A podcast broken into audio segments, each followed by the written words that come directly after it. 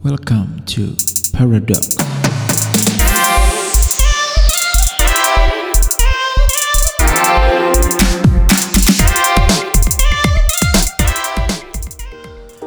Oke oke guys, ketemu lagi dengan gue Evan di sini dan tetap di channel kesayangan kalian apa?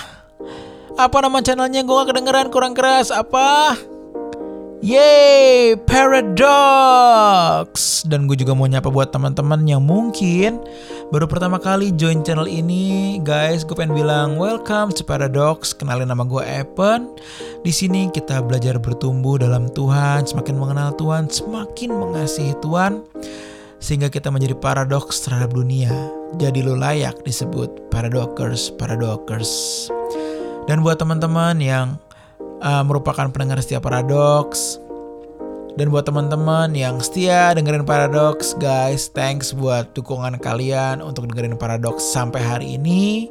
Dan gue harap kita semua semakin mencintai Tuhan. Dan buat semuanya juga, gue mau ingetin gue akan selalu upload episode-episode baru setiap hari Selasa dan Jumat jam 4 sore. Lo bisa dengerin Paradox di Spotify ataupun di Anchor. Uh, bisa juga di Google Podcast. Lo tinggal search Paradox. Ingat, Paradox ada S-nya di belakang. Atau lo mungkin bisa search nama gue, Stephen Erastus.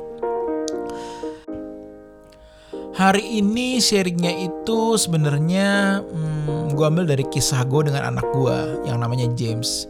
Ya most of you kan udah tahu nama anak gue itu James. Jadi begini guys, uh, kan judulnya kan Pah, Papa di mana? Nah itu kan judul podcast kita hari ini. Um, sebenarnya itu kan panggilan antara anak dengan bapaknya. Gak mungkin panggilan kalian dengan uh, tukang parkir dekat rumah kan Pah, papa di mana? Gak mungkin. Paling mas, makasih mas gitu kan.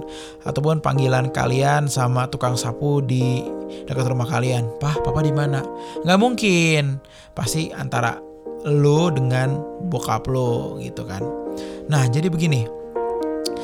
Uh, basically sebelum PSBB, uh, bahkan sebelum COVID, gue tuh orang yang sering keluar rumah karena ada meeting, ada ketemu orang dan lain sebagainya. Jadi waktu gue ketemu anak gue itu nggak banyak. Dan I know banyak orang tua yang juga mengalami ini ketika mereka harus cari duit keluar sana. Nah, gue tuh pergi bisa pergi pagi pulang malam, pergi siang pulang malam, pergi pagi pulang sore. Jadi gue lebih banyak menghabiskan waktu gue di luar daripada di rumah sama anak gue. Kan anak gue tidur kan jam setengah 8. Jadi kalau gue pulang jam 5, jam 6, ya tinggal jam setengah kan sampai dia tidur gitu loh. Nah, jadi selama PSBB ini gue tuh di rumah terus dan ya gue keluar cuma buat beli sembako ataupun harus ada meeting-meeting yang nggak bisa gue lakukan lewat lewat Zoom atau lewat um, media online lainnya. Jadi most of my times gue tuh di rumah sama anak gue terus. Gue pagi sama dia, gue sarapan sama dia, gue keliling daerah rumah gue sama dia. Um, gue makan siang, makan malam. Sebelum tidur pun gue temenin main jadi sama gue terus gitu loh. Nah pernah suatu ketika kejadian ini minggu lalu um, jadi gue mesti ada uh, pertemuan zoom dengan dengan dengan gue lupa juga dengan siapa yang uh, pertemuan itu dilakukan jam setengah tujuh malam atau jam tujuh saya lupa nah jadi pertemuan itu gue lakukan setelah gue makan malam nah kalau sebelumnya nggak ada zoom kan kalau habis makan malam gue temenin anak gue sampai dia tidur jam setengah delapan jadi karena ada zoom itu ada pertemuan itu anak gue sama istri gue ke kamar duluan jadi gue di ruang tamu buat ngezoom gitu loh. Nah habis kelar zoom nah habis kelar zoom gue balik ke kamar gue ketemu istri gue istri gue cerita. Kok tadi sebelum uh, James tidur dia kan main sendirian dia tuh manggil-manggil papa papa papa papa papa papa gitu. Terus dia gelisah dia nggak tenang. Jadi dia main-main terus dia nengok ruang kerjanya. Oh papanya nggak ada dia main lagi. Terus abis itu nggak lama dia nengok lagi ruang kerjanya. Terus eh nggak ada papanya gitu loh. Sampai dia tidur. Nah kadang kadang gitu gue sedih juga kan ya? Betul nggak sih? Kalau jadi bapak lu digituin kan sedih juga gitu loh. Dan gue jadi kepikiran gitu loh. Hubungan gue dengan anak gue ini uh, bukanlah hubungan yang didasari oleh sebuah knowledge gitu loh. Kalau knowledge itu kan tahu gitu loh, ini orang siapa, dari mana asalnya, lahirnya kapan, dia siapanya gua, hubungan kita seberapa dekat. Itu otak kita memproses. Tapi hubungan gue dengan James ini lebih dari sebuah uh, lebih dari stage knowledge itu gitu loh. Tapi ada ikatan batin antara gue sama anak gue. Karena James itu nggak tahu papa mama itu apa, orang tua itu apa, kenapa ada orang tua, kenapa ada anak, terus hubungannya seperti apa. Dia tuh nggak bakal ngerti. Umur dia baru satu tahunan lebih gitu loh. Jadi yang dia, jadi yang dia tahu adalah gue selalu buat dia, gue temenin dia main, dan kalau gue sedih, gue gue gendong dia dan lain sebagainya gitu loh. Jadi hubungan gue sama dia tuh dekat gitu loh. Dari perasaan bukan dari knowledge sekali lagi ya. Karena itu uh, gue pernah dengar juga cerita dari teman gue ada yang orang tuanya udah sering mukulin dia, galak sampai segala macem ya. Tapi pas bapaknya meninggal dia sedihnya ampun-ampunan. Ada juga yang bapaknya udah cerai sama nyokapnya, anak ini tinggal sama nyokapnya.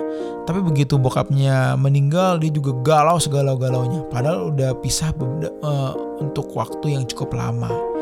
Karena itu gue bisa berkata bahwa ada sebuah hubungan yang spesial antara anak dengan bapaknya.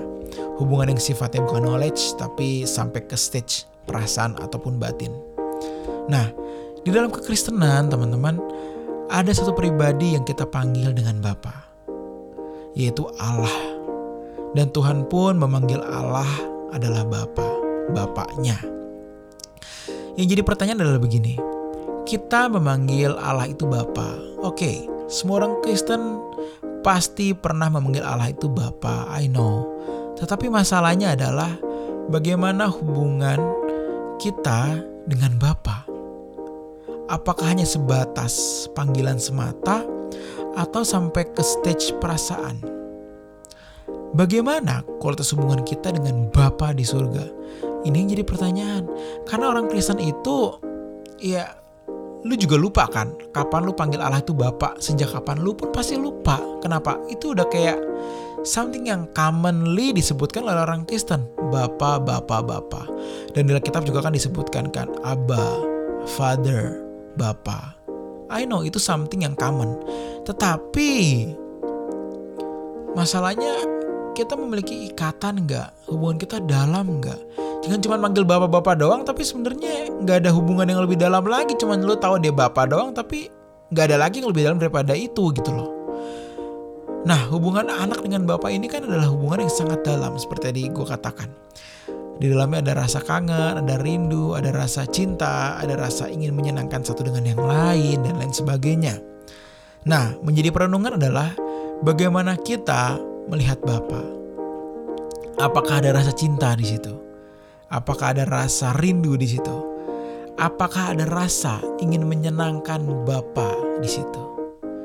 Nah, jangan sampai kita hanya menganggap Bapak adalah sebagai pribadi yang kosong. Yang cuman kita sebut doang Bapak, Bapak, Bapak, Bapak. Kosong artinya uh, Bapak tidak memiliki tempat di hati kita ataupun kita tidak memiliki perasaan apa pun kepadanya. Jadi cuma di mulut doang. Kasarnya itu ya cuma dibacot doang Bapak. Tapi sebenarnya nggak ada something yang menggerakkan hati kita. Ini yang sebenarnya jadi masalah loh. Dan menurut gua nih ya sorry kalau gua salah ya rata-rata orang Kristen itu manggil bapak ya bapak tapi nggak ada ikatan batin nah kalau ada ikatan batin itu pasti kita memandang bapak beda kita akan melihat dia sebagai satu prioritas yang harus kita senangkan karena itu dalam Yohanes 4 ayat 34 kan Tuhan mengatakan makananku melawan kendak Bapa. Gila Tuhan aja ngomong gitu, masa lu kagak? Masa gua enggak? Kan konyol. Nah, untuk melakukan kehendak Bapa itu cara cuma satu ketika kita tidak melakukan kehendak kita sendiri.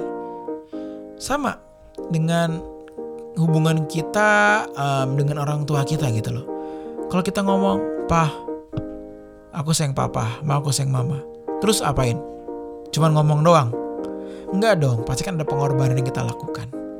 Pasti kita ya udah oke, okay, papa pengen begini aku ngikutin deh.